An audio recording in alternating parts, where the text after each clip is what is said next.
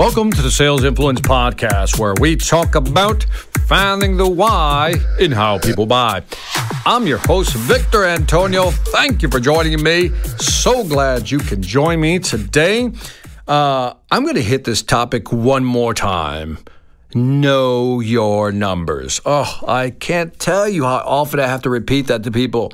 Know your numbers. Look, if you're in sales, which is probably yes, because you're listening to this podcast. Even if you're a manager, a sales manager, you gotta, you gotta, not you have to, you gotta know your numbers. What do I mean by that? When somebody asks you about numbers, you gotta know your numbers. Let's go through what numbers you need to know.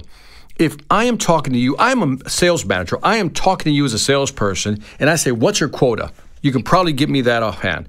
But then if I ask you, how many deals do you currently have in your pipeline? You should be able to answer that number. If I ask you, what's your close rate? What's your win rate? You should know that number. If I ask you, what's your average deal size?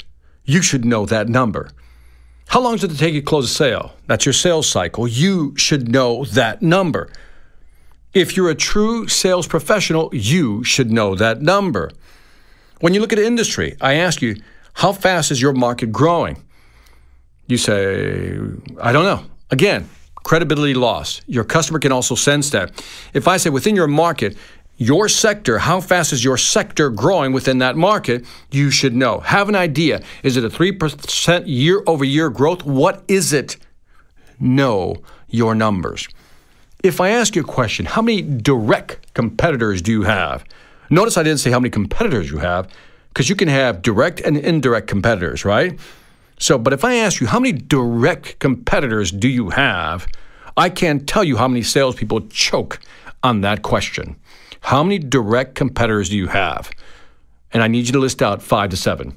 Now, I had people say, well, well, Victor, we got too many to count. Well, that's not an answer. Here's a better answer. You can say something like this We have over 50 different competitors in the market, but the three to five or seven that we're consistently bidding against are these. See, that's an answer. That is knowing your market. That is knowing your numbers. How about pricing? If I ask you about pricing and your competitor pricing, can you tell me? For this product that you sell the most of, what does your competitor typically sell it at? What is your competitor's average discount when they're selling into this market? Do you know that? When we look at product specifications, can you tell me specific numbers about your specs? If I ask you, what's the frequency range of that product, can you tell me? In other words, know your numbers. And again, too often we focus on what we have to say, but don't really fill our heads with these details. Now, I know a lot of salespeople says, you know, Victor, it's not really about the numbers or knowing details. It's really about, you know, you know, really connecting with the with the with the buyer. It's really about, you know, getting them to like you because people buy from people they like and trust and blah blah blah. Yeah, look, if you're selling cars or you're selling, you know, uh, cheap watches, great. That stuff will work. But if you're in a long sales cycle, B2B sales cycle, where an average deal takes three to six months to close, trust me, that isn't going to work. You got to know your business. You got to know your numbers. You got to know your business. You have to know your numbers. If I asked you right now, on average, what is this? In, what is the industry norm for this product? In other words, in this market, what is the industry average for this number? Let me give you an example. If I'm talking to say somebody in the furniture business, right, and I want to ask him, what is your average deal size in the furniture business? They should know that. But more importantly, you should have what the norm is. Let me explain. When I'm talking to a customer or a business owner, and I'm, I know their market, again, they're in the furniture business, I know that the average deal size for somebody in the furniture business is, let's say, $2,500. I know that's the industry average. That's the industry average. Then I'm going to ask the customer, what's your number? Now imagine, I'm talking to a customer. I said, look, the industry average for a da da da sales item, da da da, whatever it may be, is 2,500. Mr. Customer, does that line up with your number? Is that higher or lower than where you're at? Now, what did I just transmit to that buyer? What did I just transmit to that buyer? That I know the industry. Now, if he says this number is higher, they're selling more that's great. That means they're doing exceptionally well. But if they're selling below the industry average, that means there's room for improvement. By understanding numbers, I can also gauge how much my customers understand about their own business. Let me say that slowly because you'll miss it. By knowing my numbers and telling the customer the numbers, the customer first says, This guy knows. Victor knows what he's talking about. I can tell he studied his business. But what you may also find is that the customer doesn't even know their number. Now, this is interesting because if the customer doesn't know their number, that means they haven't studied their business well enough. Is that an opportunity? I think so.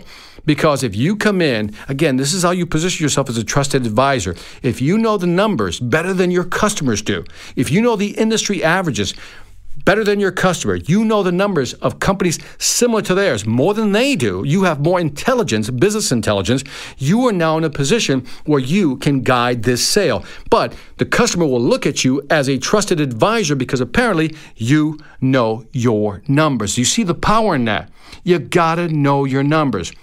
Now, here's a simple tool that you can use to really scope out, and I'm talking about competitors right now you can scope out your competitors. What I want you to do is on a sheet of paper, when you get a moment, draw, you know, you draw the y axis and x axis, right? Vertical, horizontal. On the y axis, the vertical axis, draw the word price.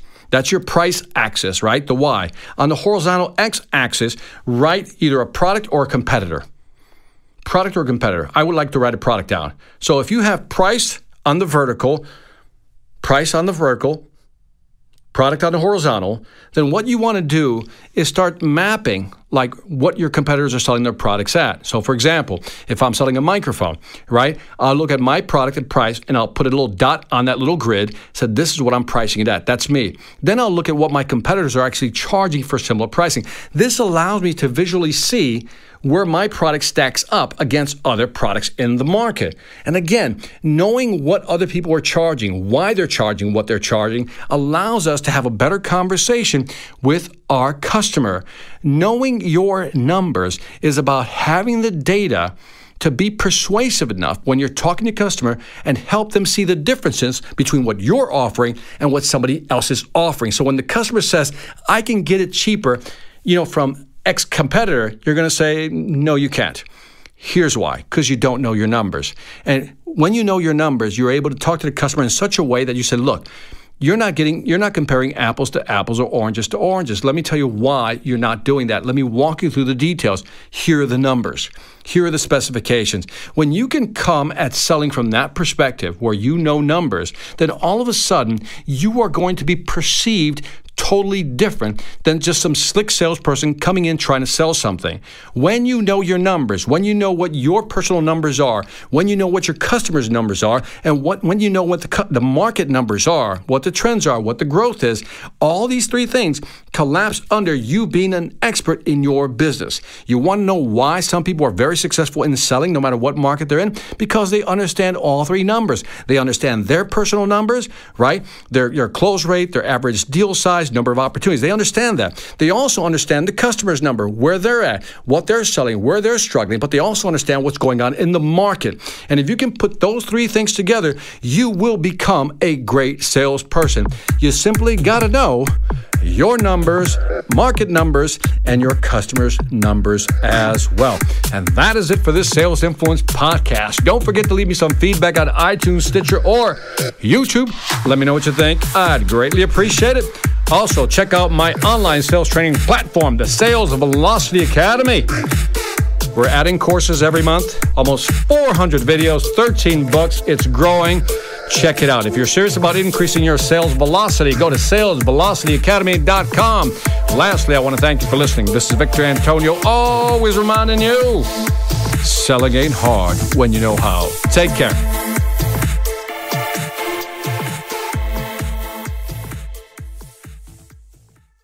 Hi, I'm Victor Antonio. I'm an author, sales trainer, and keynote speaker.